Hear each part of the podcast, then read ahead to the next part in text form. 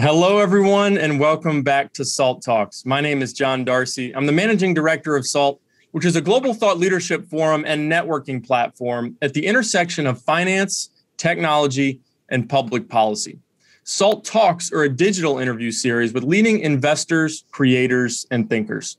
And our goal on these SALT Talks is the same as our goal at our SALT conferences, which we're excited to resume in September of 2021 here in New York City. And hopefully, our guest today will be able to join us there. But our goal on these talks and our goal at our conferences is to provide a window into the mind of subject matter experts, as well as provide a platform for what we think are big ideas that are shaping the future. And we're very, very excited today to welcome one of my favorite authors, one of my mom's favorite authors, one of Anthony's favorite authors, and I think one of America and the world's favorite authors, frankly. He's profiled many uh, of the most important people and consequential people throughout history and writes about them in a very engaging uh, and thrilling way. And that is Mr. Walter Isaacson. Uh, Walter is a professor of history at Tulane. Previously, he was the CEO of the Aspen Institute, the chair of CNN, and the editor of Time. Uh, he's the author of Leonardo da Vinci, The Innovators, Steve Jobs, Einstein, His Life and Universe, Benjamin Franklin, An American Life, and Kissinger, a biography, and co author of The Wise Men, Six Friends, and the World They Made. And most recently, wrote a great book called The Code Breaker Jennifer Doudna, Gene Editing, and the Future of the Human Race, which is about CRISPR and, and major breakthroughs that Jennifer Doudna helped lead uh, related to gene editing and gene research, including uh, discovering RNA, which sort of helped accelerate uh, the development of vaccines that have uh, hopefully put most of the pandemic here in the United States behind us. I know around the world people are still struggling, but uh, you know we're all vaccinated here in the office uh, in New York today, and very thankful to her and her team for for everything they did to make that possible. So. Hosting today's talk is Anthony Scaramucci, who's the founder and managing partner of Skybridge Capital, which is a global alternative investment firm. Anthony is also the chairman of SALT. And with that, I'll turn it over to Anthony for the interview. So, so John Darcy, I just want to say we're making history today I am the worst dressed person on a salt talk. Okay. You usually have that distinction. Look at Mr. Isaacson there, even with the tie on. I apologize, guys. I'm I am traveling today. And so, but I want to hold up the book. Uh, Walter, I thought that this was a fabulous book. And before we went live, I did give Walter my critique of his books. I'm a big fanboy of you, Mr. Isaacson. And uh, I think you've wrote some exceptional books. And John is mentioning my introduction to you was actually as a college senior. I read The Wise Men uh, that you wrote with Evan Thomas, and I thought that was a, a brilliant book about the neo Victorians that came out of the World War and how they built the post War War II architecture. So, congratulations on everything. Uh, but here, you've written so many consequential books on history. How did you zero in on Jennifer Doudna and CRISPR as your next subject. What what what what thought went into that, sir? Well, just as you do with uh, Skybridge Capital or with the SALT conferences, I'm always looking for what's the next big trend that's going to really change our society. And we've had three great innovation trends in, uh, in modern times. One was the first half of the 20th century that was built on the revolution in physics, sort of caused by a lot of Einstein's theories. And I wrote about him through a biography of him. Then the second half of the 20th century, where you and I came of age, Anthony, was the digital revolution. And I did that through Steve Jobs in a book called The Innovators. But as we hit the year 2000, we sequenced the human genome and we mapped every bit of our DNA to what genes uh, they were. And I think we're entering a life sciences revolution. So I wanted to take on that one. And Jennifer Doudna is the person who invented with her colleagues the way to edit our genes. And so I think that will be the most useful and also the most morally challenging technology of the first half of the 21st century is the ability to change our genes. Well, what I, what I what I will say, and I and I said this before we got on the air, you are brilliant at taking very complex things and not necessarily simplifying them, because I think that's when you simplify something, people don't get the understanding. But you were able to break them down in a way where they do. I'm just going to go to page 188 of the book, and I'm going to implore people that are not scientifically uh, uh, attuned, like like me uh, to read this book because, like in Einstein, I learned more about physics uh, Walter, in the Einstein book than I think I could have in a 40 hour class. Uh, what you write about CRISPR, how you explain CRISPR. This particular diagram, I think, is absolutely brilliant. So I'm going to recommend to people that they buy your book uh, and they learn about CRISPR. But in your words, sir, what is CRISPR? CRISPR is very simple. It's a gene editing technology. It allows us to go to a particular spot of our DNA sequences and cut it up. It's so simple that uh, bacteria, who are not much smarter than we are, have been using it for a billion years. It was discovered that bacteria have clustered repeated sequences. They were named CRISPR. And what they do is every time a virus attacks them, and trust me, viruses have been fighting uh, against bacteria longer than they've been fighting against us. But every time a virus attacks a bacteria, the bacteria takes a little mugshot and puts it in these clustered sequences. So if the virus attacks again, they know how to find that virus and chop it up just what we kind of need in this day when we're being hit by wave after wave of viruses. What Jennifer Doudna, the heroine of my book, did with Emmanuelle Charpentier, and they won the Nobel Prize for it in 20, uh, the, uh, the most recent Nobel Prize, they did this back in 2012, is say, hey, we can reprogram this system that bacteria use so that it can cut our own DNA. Will we choose to have it cut? We can program the guide uh, in that system so it will cut human DNA at a particular spot. And in some ways, this is the big idea of the 21st century, which is that molecules are the new microchips. We can code them. We can reprogram them. We can code them to make vaccines for us against coronavirus. We can code them to edit our DNA. So that's what CRISPR is, is a simple programmable way to edit our genes.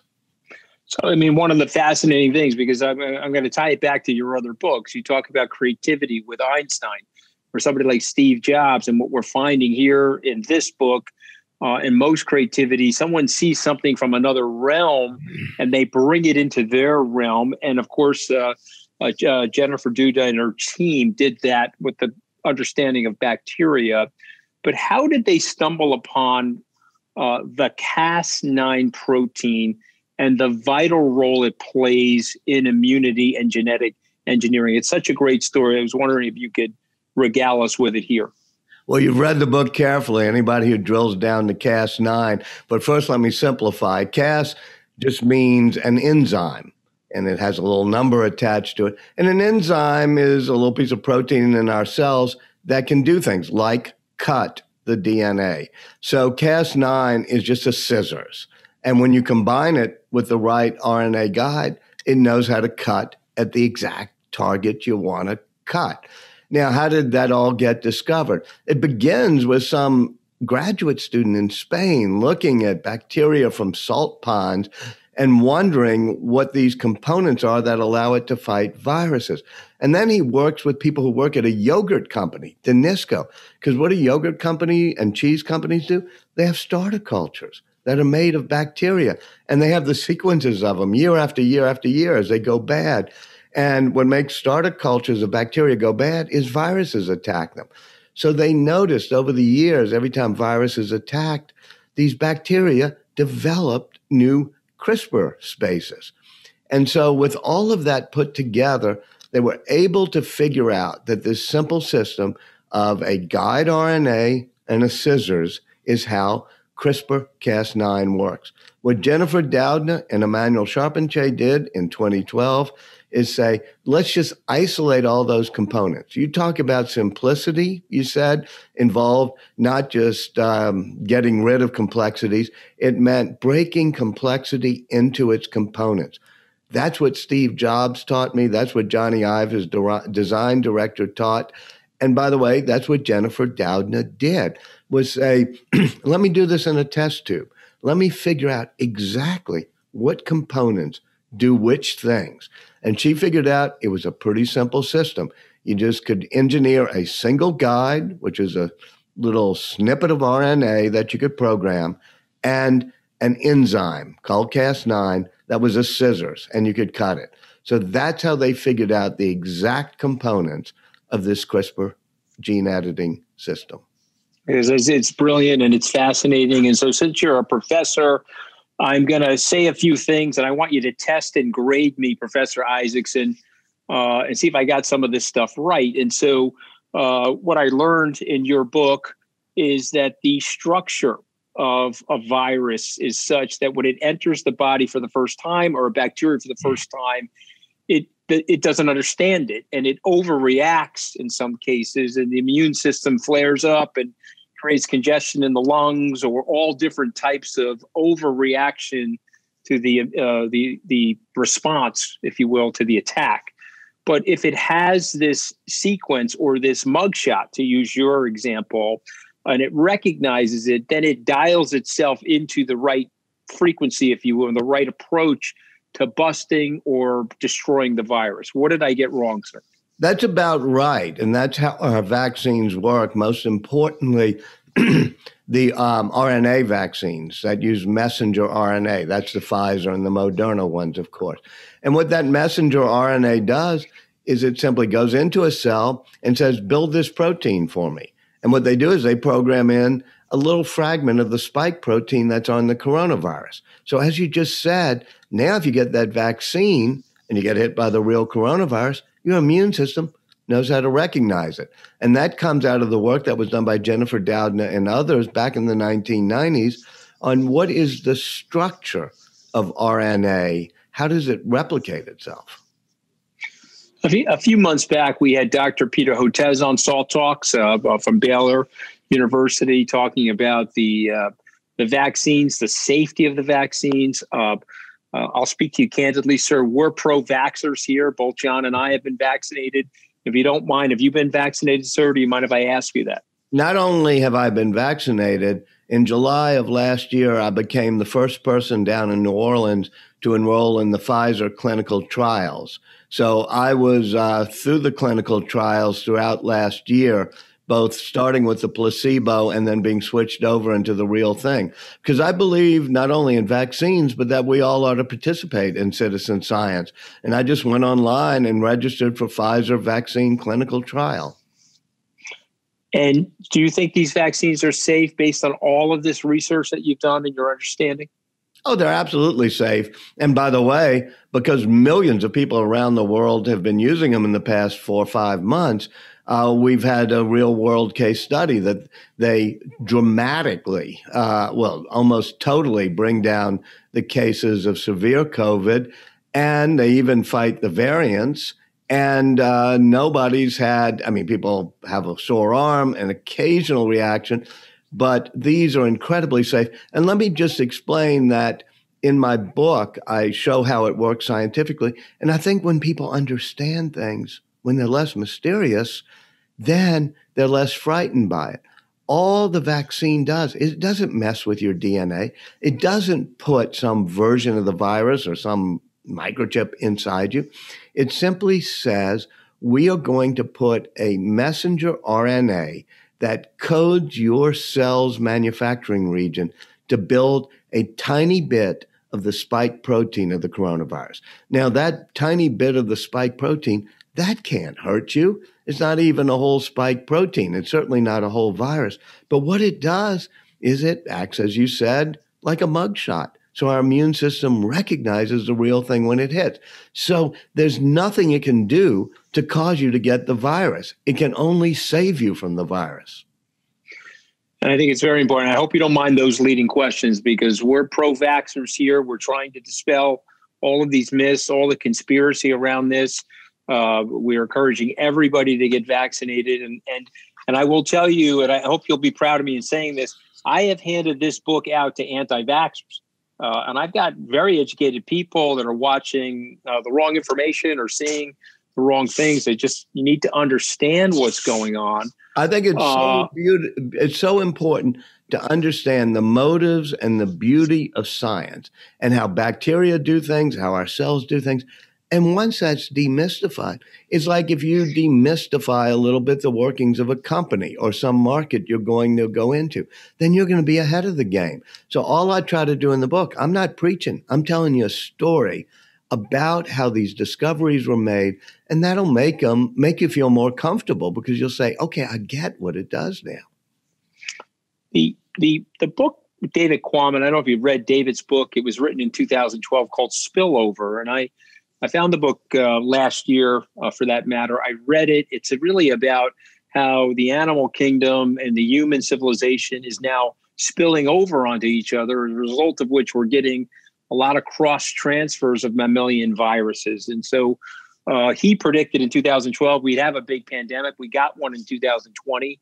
He said that there would be many of these. I guess my question to you related to that is do you think mRNA technology is going to be that force multiplier, that sort of moonshot, if you will, to protect us uh, from what he was talking about? Yes, absolutely yes. It is something that has turned the tide on a million year struggle that, you know, humans and our predecessors have had with viruses because it's simply easy to recode it every time a new virus comes along. It can both uh, be changed within two or three days. All you have to know is the sequence of the virus attacking you, and you can code in a uh, new messenger RNA. And you can use it as a detection technology. You can use CRISPR as a detection technology. Just code in the sequences, and then you can know instantly, like a home pregnancy test, do you have this virus? Is it strep throat? Is it a coronavirus? So I talked to Noubar Afeyan. I suspect you know him. He's the chair sure. of the board of Moderna. You know, been in part uh, part of the venture capital world in Boston. I hope he's a some way a partner of yours, and uh, because he's a brilliant guy. And he said that night when his scientists called him and said we were able to reprogram messenger RNA so that it can take on this coronavirus. He said it took him only three days, a weekend to do it. He was standing out of a restaurant in Cambridge in the freezing cold with his coat, and his first thought is, We have turned the tide in our war against viruses. You know, it's, it, it's fascinating, and it, and it leads to the segue question about other diseases, Walter. Uh, do you think mRNA and CRISPR can be used to fight off other types of diseases and will there be vaccines for vaccines for other other things like cancers, et cetera? Absolutely. And not only do I think it will happen, in my book, I describe sometimes it's already happened. Let's start with CRISPR. You know, we have two systems really CRISPR and we have vaccines. CRISPR is being able to edit our genes, and that's uh, the tool. Uh, that I described that Jennifer Doudna invented in 2012 and won the Nobel Prize for. We've been able to use that to cure a patient uh, in Mississippi uh, last year of sickle cell, which is a disease that involves a single letter mutation in the 3 billion pairs of letters we have in the human genome. And so her genes were edited so that she is now producing good blood cells. We've used it on blindness in Portland, Oregon. This is all in the past year. Used it on cancer at the University of Pennsylvania and in China and on other blood diseases in um, uh, Germany. They've been using it. So, single gene and simple genetic mutations, sickle cell, cystic fibrosis, muscular dystrophy, Huntington's, Tay Sachs disease, all of these within a few years are going to be able to be fixed by CRISPR.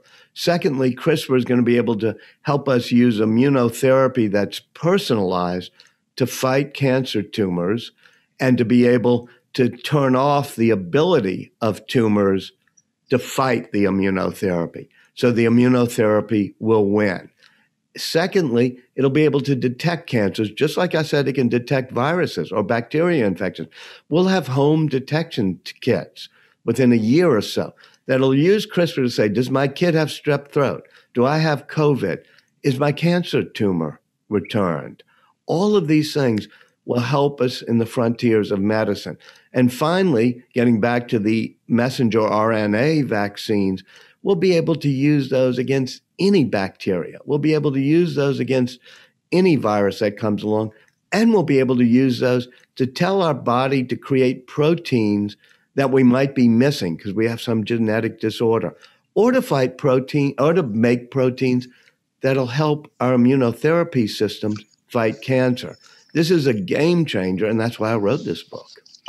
Well, I, need you to tell your scientific friends that uh, I want to eat ice cream when I'm 125 years old and not get fat, Walter. So make sure you put that in the you mRNA.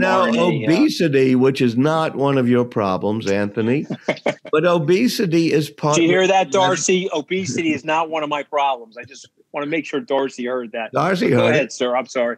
And um, but obesity is partly genetically determined. You've seen that, and it's partly determined by environment, like most things in life. We will actually be able, and this is where it gets ethically tricky, to edit our children. Let's say you're fat and your parents were fat and you have sort of obesity runs in the family. There will be ways in a decade or two to edit your sperm or egg or reproductive cells or early stage embryos to say, I don't want my kids to have the genes that predispose them to obesity. And that's where I think we're going to get into ethically, eth- ethically tricky territory is when we decide we're going to have designer children. And worse yet, we might say the rich will make it a free market, and the rich will be able to say, I want my kid to be six inches taller. I want my kid to have more muscle mass. I want my kid to not have any obesity genes. I want my kid's blood to carry more oxygen. All of these things we will be able to do in the next few decades. And we have to figure out should we do them and should we allow people to just buy them so the rich will be able to buy better genes? It's a, it's a, it's a, it's a fascinating ethical dilemma. I want to go back to the book. Uh, Jennifer Doudna talks about a dream she had in which Adolf Hitler appears as a CRISPR client. And how does she and other scientists think about the ways to ensure that CRISPR isn't misused for eugenic type purposes? And, and w- w- what did you say about all that? Well, that's the nightmare that you know the the nightmare she has where she Hitler wants to start using her new tool, and that's when she gathers scientists from around the world, including China, as well as uh, England, Europe, and the United States, to say what rules are we going to put mainly on what we call inheritable edits, where you edit the sperm or egg or embryo so you can make designer children. Because when you do that, the edits you make pass on to every subsequent generation. You've edited the human species. And so in the book, I go step by step because this is a slope that's pretty slippery and say, yeah, we want to cure sickle cell. And maybe we want to cure sickle cell in the kids of people who have it before the kids are born. But what about enhancing the amount of oxygen your, your blood carries? Do we want to allow people to buy you know, more athletic children if that whose blood cells can carry more oxygen. And so there's no easy answers, and I'll spoil some of the sales of my book. There's not a last chapter that says here's the 12 answers, but I wanted to go case by case to open people's minds about how we should do it. And the way I think about it is we don't like government regulation in general, but on these medical procedures, we ought to say, let's start with clear diseases, such as sickle cell, Tay Sachs, muscular dystrophy, where we're taking a patient that has a clear condition that's debilitating, and let's fix that. Let's not cross the line for the time being on enhancements, like to making taller children. And secondly, let's try not to do it in an inheritable way, because I'm not sure we're ready to make changes that will be inherited by the rest of our species. I think I think it, I think it's fascinating. I, am going to turn it over to Mr. Darcy. He has questions from our audience. I want to hold up the book. Uh, Walter, I love your books. Uh, you know, you, you're probably not going to write this biography, but you introduced me to General George Marshall, uh, and you introduced me to him in, in the Wise Men. And when I think about America, and I think about someone who is quintessentially American and who did so much for the war effort in World War II and the subsequent architecture of the post World War. And of course, the Marshall Plan, which had his name. Perhaps he didn't come up with the idea, as you pointed out. Uh, but I, I, I, if you're ever going to write one, uh, I would love to see you write one about General George Marshall. What an amazing man. Uh, and so I just wanted to pass it on before I, I turned it over and by John. the way, the reason that's a wonderful biography topic someday and Forrest Pogue has already done one book on him. Yes, I've read Forrest Pogue's book. Right. Is that you know better than anybody. I don't know why I'm telling you this, Anthony, but in this day and age, we become so polarized. Back then, there were people like George Marshall or the wise men I write about in our book who believed that we should rise above politics when it came to things like figuring out how to deal with post war Europe, how to deal with the Russians, how to deal with containment. And we need that again today. When uh, Harry Truman had uh, Marshall as Secretary of State, he didn't even know what political party George Marshall belonged to. And we've become so partisan. And the people who can help lead us out of partisanship actually are the people who go to SALT conference. It's the business people, the people who know we have to get things done in this country. We have to be pragmatic. And we should all each day, after the past five or six years we've been through where things have been polarized, say, what can I do each day to try to be more sensible and more pragmatic and to tamp down the poison and polarization that has crept into our system? Well, amen. And also, I'll just add that as I pass the baton to John, uh, in science, sir, for some reason we've allowed the political polarization to affect our scientific decision making and our public health and safety decisions, which you and I both know have exacerbated the crisis and the great tragedy of the pandemic. But but with that, I'm going to turn it over to John. I know he's got a series of questions for you, and uh, and again, the book is amazing. Uh, Code Breakers by Walter Isaacson congratulations on another masterpiece, sir. Thank you, Anthony. Walter, again, it's a pleasure to have you on. And uh, as Anthony mentioned, we allow uh, members of our community to submit some questions before the episodes. So I'm going to go through some of those as, as well as some personal interest follow up.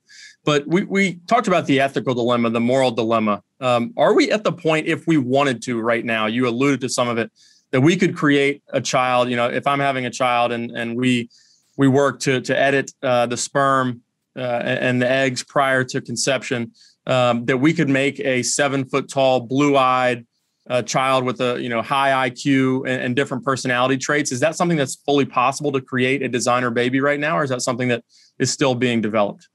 Is absolutely possible, especially the traits you talk about involve multiple genes and also the interrelationships of genes with environment. Uh, that said, we know how to increase muscle mass. That's just a simple gene that regulates myostatin. Yes, we know certain genes that will predispose to height or better memory. So we're getting close to be able to do part of what you talked about. And here's the thing that you have to focus on. We've already, it's already happened. In 2018, a scientist from China who had been to Jennifer Doudna's conferences and seminars actually did do inheritable edits to make designer babies, made two uh, twins, twin girls in China, whose early stage embryos had been edited using CRISPR. It was a simple edit that this doctor made. It was uh, to take out the receptor for HIV, the virus that causes AIDS. And so the girls were born without that receptor. That may not seem like a big deal, but now in this day and age of pandemic, being able to edit our children so they lack certain receptors for viruses might seem like a pretty good first step. Uh, there was a he was arrested because even in China there are regulations against making inheritable genetic edits. He's been put in jail for three years, but it shows that we're already starting down that slippery slope to be able to do it and the simpler muta- the simpler genetic edits in terms of making designer babies will be available in within a decade. And that would easily include eye color and hair color muscle mass height perhaps blood oxygen levels those type of things. And then you you uh, ordered up a whole recipe that was even more uh, forward leaning so i think that would be two or three decades down the road Right.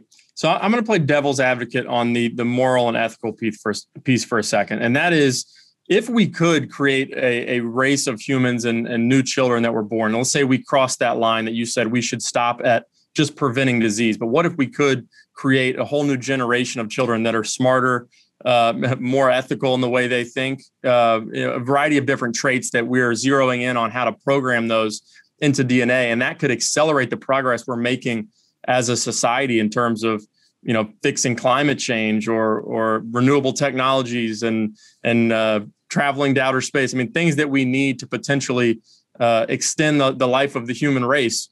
Is that something that we should avoid? What is sort of inevitable progress, and that you know other countries might be doing the same thing? Why should we draw that line? You know, if you think about it morally and ethically. I'm not sure we should draw that line forever. I said we should start first with the things that we know are very safe and are easy to do and have deep medical needs, like somebody suffering from Huntington's or sickle cell.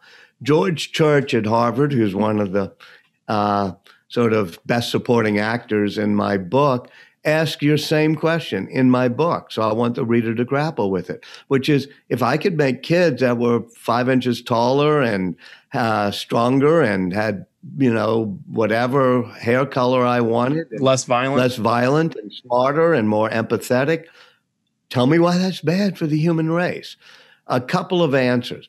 One is yeah, we should keep our minds open to that. Every creature, large and small, on this planet uses all the tricks in its playbook to help itself thrive and produce better successor, um, you know, children, so that they'll survive. That's what this planet is all about. So we should keep our minds open to that. First, though, the safety and uh, unintended consequences issue. If you start fiddling with a whole bunch of genes, you have to make sure you know that, for example, the gene that has a receptor for HIV also seems to help protect against malaria. So you don't you want to know what unintended consequences are. You also have to know the off target effects. But you know what? Those will be solved at some point. We'll be very good at making edits and we'll know what they do. So we get to your ethical question, not just the practical question. Here's the two things I would use in my moral thinking, and I'll let the reader go through this step by step. One would be we don't want to go where it went in Brave New World or in the movie Gattaca, where just a total free market and we end up with a genetically enhanced elite of rich people buying better genes for their kids and sort of a subspecies of the unenhanced. And we take the inequalities of our society and we encode it in our DNA so that uh, we really become totally separate as people, those who've been enhanced and those who haven't. I think that's a dangerous path to go on. Maybe at some point people say, yeah, I want that. And maybe you can't prevent it. The other thing is, I kind of like the diversity of our species. At the end of the book, I talk about sitting on my balcony uh, overlooking Royal Street in the French Quarter of New Orleans. And there are people coming by that are tall and short and fat and skinny and gay and straight and trans and you know, white and black and Creole colored and all that diversity actually adds to the creativity, the richness, and by the way, the resilience of humans as a species. And I sometimes worry that we might start editing out that diversity in a few decades if we could. But these are questions that I think I want readers to go through my thought experiments, but I don't want to tell them what the answer is at the end because I don't have the answer, and I think we all have to discuss. Maybe we do want to allow parents to enhance their children. Right. And you talk about unintended consequences of disease, uh, you know, editing out diseases and, and what that could do. There's unintended consequences of getting rid of diversity in the gene pool, as you mentioned, sure. uh, that, that could have We've done that with some society. agricultural project products. Yeah. You know, it's like Prometheus snatching fire from the gods or Adam and Eve biting into the apple from the tree of knowledge and the tree of knowledge of good and evil. It's like, all right, if we're going to do this, we have to be a little bit careful of what we've wished for. Right. And and it goes back too to Jennifer Doudna's dream about Adolf Hitler is who is the arbiter of what's desirable and what's not. You know, if if the wrong person is the one making that decision, it could obviously have very sort of nefarious consequences. Um, and, and talking about Gattaca Hitler like eugenics. You know, right. we had that in the first half of the 20th century with the state mandates gene editing. However, right. what we'll get to is a free market eugenics, where if we allow every person to be able to buy whatever genes for their kids they can afford, that will be a, uh, a, eugenics in a liberal sense or libertarian sense, where we right. will edit our genes uh, based on a free market, uh, free for all. So let's say let's say the government makes gene editing available to every couple uh, that, that's having a child. What's to say that is certain people because of trauma they've experienced in their life or discrimination don't self edit certain elements out of out of the gene pool. Yeah, I think that's a possibility.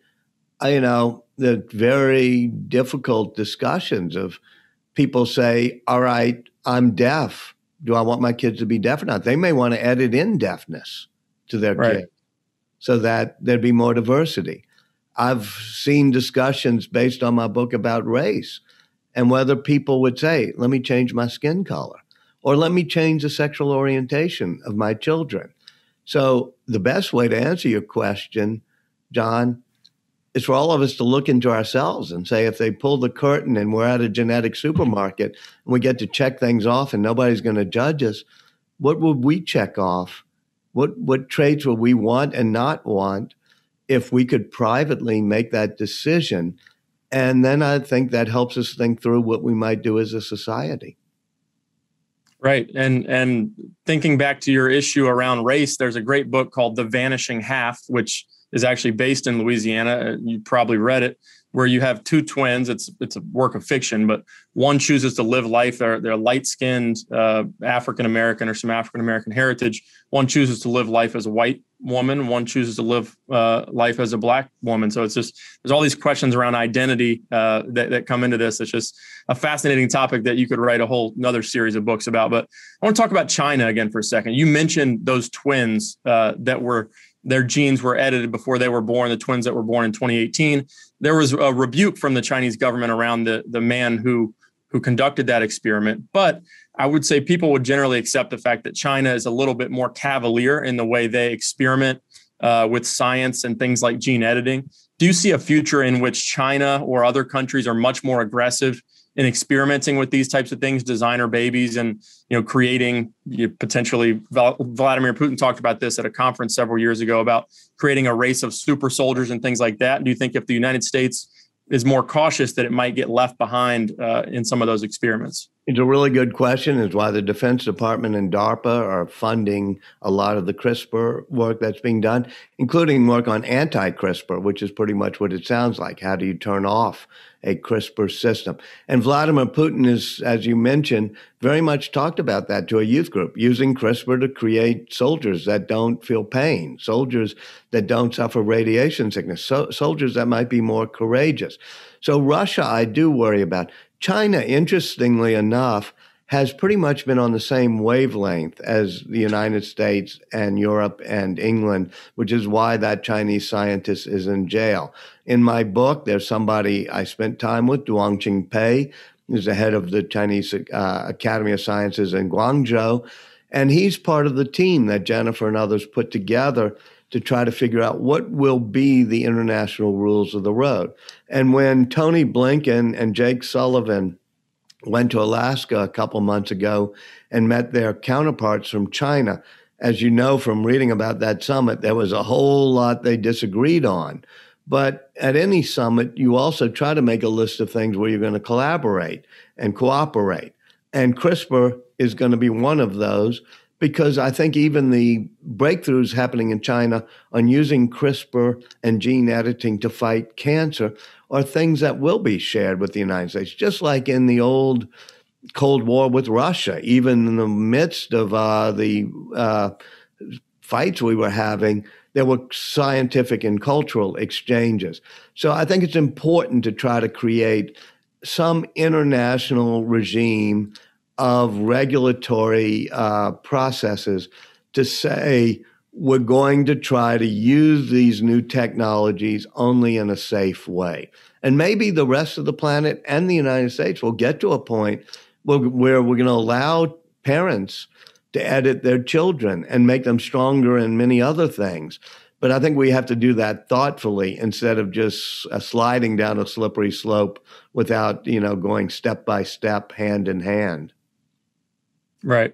I want to switch gears a little bit and talk about you know your your career as a biographer, all the different people you've written about. You've obviously written about some of the most, as we mentioned in the open, consequential, interesting, smart people uh, throughout history. What are some common traits that you found in groundbreaking people that maybe you observed in Jennifer Doudna and her team as, as they were so intellectually curious and, and discovered the use of Cas9 uh, to create CRISPR, uh, as well as people like Albert Einstein, Leonardo da Vinci, Steve Jobs? What are some common traits you've seen in those types of people? Trait number one is curiosity. These people are, as Einstein once said, I'm not smarter than anybody else. I just happen to be more curious. And the good thing about curiosity is it's something we all can have. In fact, we all had it in our wonder years when we'd walk around saying, Why is the sky blue? or Why does the water swirl that way? And finally, it gets knocked out of us by grown ups that say, Quit asking so many dumb questions.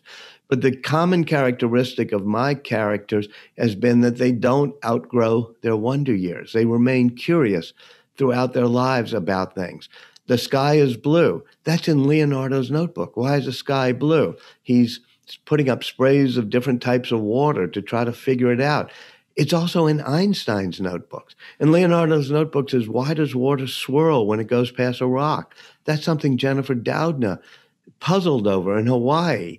And these are patterns of nature, like the swirls that go past rocks or the diffraction of light that carry across all sorts of, of views of nature when Einstein was just a you know six years old, his dad gave him a compass, and the needle twitched and point north wherever he turned the compass, and he was mesmerized by it because oh, nothing's touching that needle. What now? You and I remember getting a compass when we were a kid, and we go, "Oh wow, the needle it points north." And then we're onto something, you know, oh, look, a dead squirrel. And we're onto something else pretty quickly. Well, Einstein, on his deathbed, is still trying to do a unified field theory connecting electromagnetism to particles. In other words, why does the compass needle twitch and point north? So I think we can all keep that childlike curiosity where we say things like, why does this bacteria have sequences in its DNA that repeat? Now, there's no reason to try to know that. But if you keep being curious about why it happens, you may discover, well, that's a virus fighting trick. And then you may discover, well, that's a useful trick to have in this day and age. So whether it's Steve Jobs, who was most curious person I've ever sat with, or Ben Franklin, or I mean, Ben Franklin, he travels to Europe. He watches those swirls of water and discovers the Gulf Stream. Einstein, Leonardo wanted to know everything you could know about every subject that was knowable. knowable. He was curious. So, my one piece of advice is be curious, be passionately curious, be playfully curious, be obsessively curious, and stay curious all the time. And who knows if we'll ever be able to program curiosity and uh, you know innovation and inspiration into DNA. Uh, there, there, are certain things that may not be programmable, so that'll be that'll be fascinating to watch that. But Walter, it's been an absolute pleasure to have you on Salt Talks again. Both Anthony uh, and myself and my mother, as I mentioned in the open, are, are, very much looking forward to this episode. So we're looking forward to sharing it with the world, and uh, hope hope to have you at our conference in September as well. I look forward to seeing you in September. Uh, thanks for having me at this.